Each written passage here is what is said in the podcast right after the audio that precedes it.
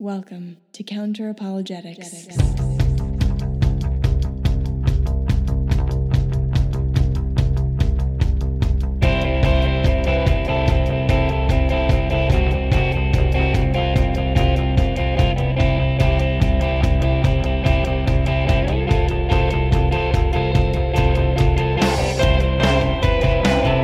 Welcome to Counter Apologetics. I'm your host, Emerson Green, and today we'll be discussing the argument from biblical confusion.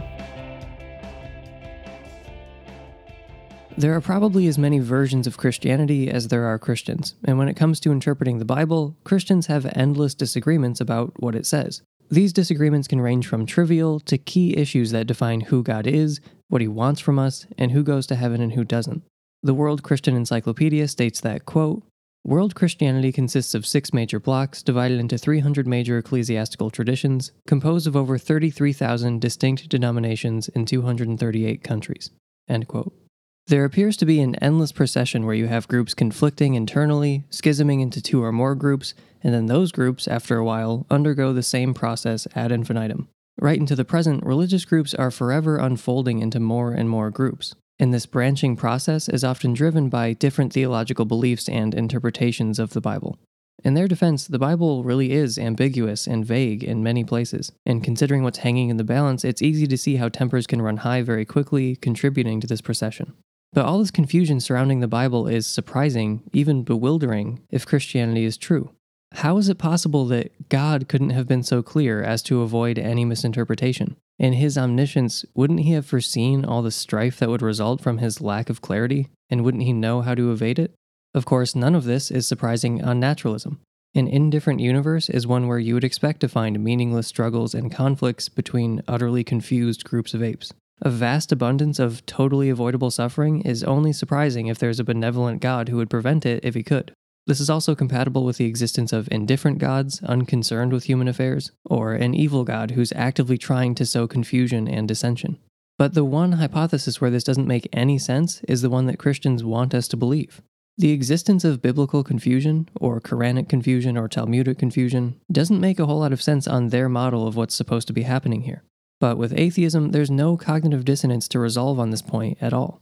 If religion is a natural phenomenon, you'd be crazy to expect convergence when it comes to specific theological issues. You'd expect divergence. You'd expect convergence in chemistry or physics because physics and chemistry study real things with demonstrably reliable methods. No matter which country or culture subjects like those are being studied, you'd expect to get the same answer. Theology, on the other hand, is where you would expect endless fracturing because there's nothing real they're looking at that they can get closer to. And think about their epistemology. Their methods for acquiring knowledge include consulting ancient texts, telepathic communication with a disembodied mind, visions, revelations, faith, as opposed to skepticism and Bayesian reasoning, making falsifiable predictions and asking for replication, just to name a few scientific ways of pursuing knowledge about the world. On naturalism, you would never expect two people, one in Nepal and the other in Canada, to arrive at the same answer when their methodology consisted of revelation, visions, faith, and consulting ancient texts, even if it was the same ancient text, say the Bible. One of the causes of the endless schisming process is that convergence is unlikely when you're not studying something real.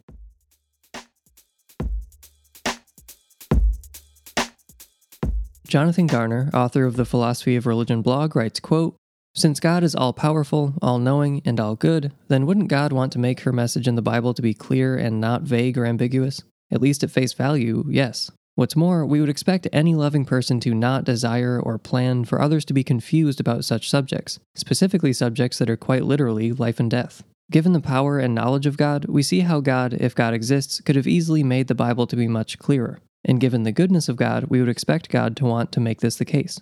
End quote. Again, how is it possible that the omniscient author or inspirer of this book didn't see all this confusion coming? Are theists really claiming that God couldn't have done any better than what we have?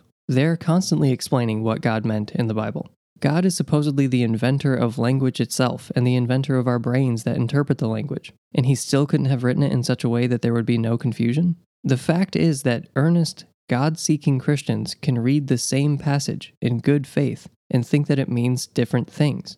Considering who the author is, this should not be possible. If a sincerely God seeking Christian reads, in good faith, a particular passage, there's no reason on Christianity to expect another good faith individual to come away with a clashing interpretation, especially when it comes to life or death issues. So God wants us to get a particular message from the Bible and failed to do that? Despite having creative control over the Bible's contents, creating the language his thoughts were transmitted through, and our minds that would be doing the interpreting, he still failed? It's not possible to dispute that sincere Christians disagree on how to interpret the Bible in non trivial ways, whether or not one needs to be baptized to enter into heaven, for example. The fact of biblical confusion, the multiplicity of interpretations, is far more likely on some form of naturalism than on Christianity.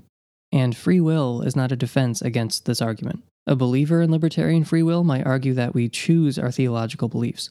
But even if we possessed libertarian free will, in other words, if we could self cause our own thoughts in a logically impossible way, that wouldn't bear on this argument. There are Christians coming to the table in good faith. They just want to believe what God wants them to believe. They're just waiting to be told what to think. This argument is about God successfully communicating his intended message. He has an intended message he's trying to communicate, and he's failing despite sincere Christians trying to understand. How firm a foundation, you saints of the Lord, He is laid for your faith in His excellent word. What more can He say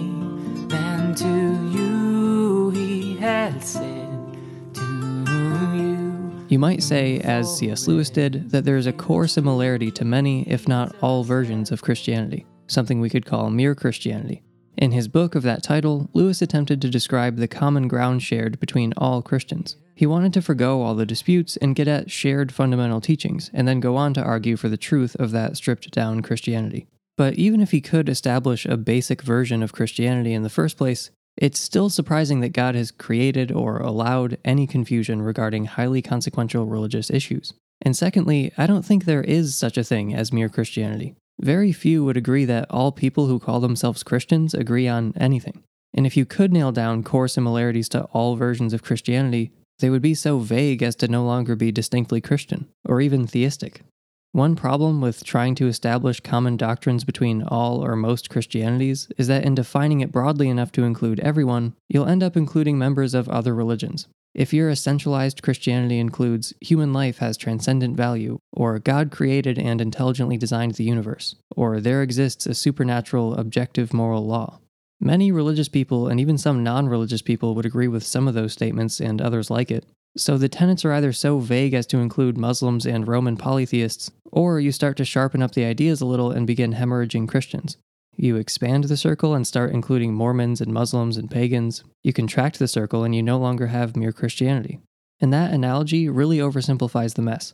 When you learn about the many variants of Christianity that exist or have existed, there's just no way to draw the boundaries to include everybody. Is Jesus God? That seems fairly basic, but the earliest Christians would say no, including the disciples, including Jesus himself, actually. Is the Bible inerrant? Is the Trinity a coherent idea? How do I get into heaven? Is God real?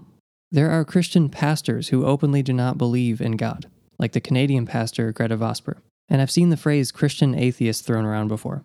No one who's learned about the diversity of people who earnestly call themselves Christian can honestly assert that there are essentials that all Christians agree on. Whenever you try to establish any, you exclude masses of Christians, including early Christians, and even some of the authors of the Bible. The existence of biblical confusion makes perfect sense on naturalism, but is incredibly awkward on Christianity. It's not possible to deny the existence of biblical confusion on consequential issues. So, if you're a Christian, you have to believe that God created Christianity and then intentionally cursed his religion to be forever plagued by totally unnecessary, avoidable, and devastating confusion for no discernible reason.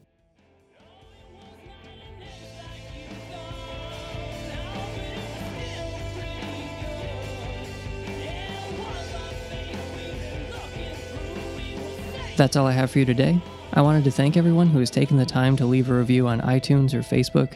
If you wouldn't mind doing that, that would be very excellent of you. It helps more people find the show, so thank you to those of you who have already done that. I've read all the reviews and they are incredibly kind, so thank you guys. I have a few new patrons to thank. Andrew Jean, a fellow Michigander, Alethea485. Thank you, Andrew, and thank you, Alethea. And I have to thank Richard Crossan, former Dan Dennett level patron, who has now entered the coveted Patron Hall of Fame. So I have to thank my new Patron Hall of Fame, Peach Machine, Jesta, Phil Stillwell, and Richard Crossan. And you can support this show on a per episode basis at patreon.com slash counter where you can earn early access to every episode and access to bonus episodes. If you don't have the money to support on Patreon but you still arrogantly dismiss incoherent ideas, you can like us on Facebook, leave a five-star review, or tell your friends about the podcast. Our theme music was written and performed by the band Whalers. The song is called Magic Tricks and was used with permission. Thank you for joining me today. I've been Emerson Green, and I'll see you next time.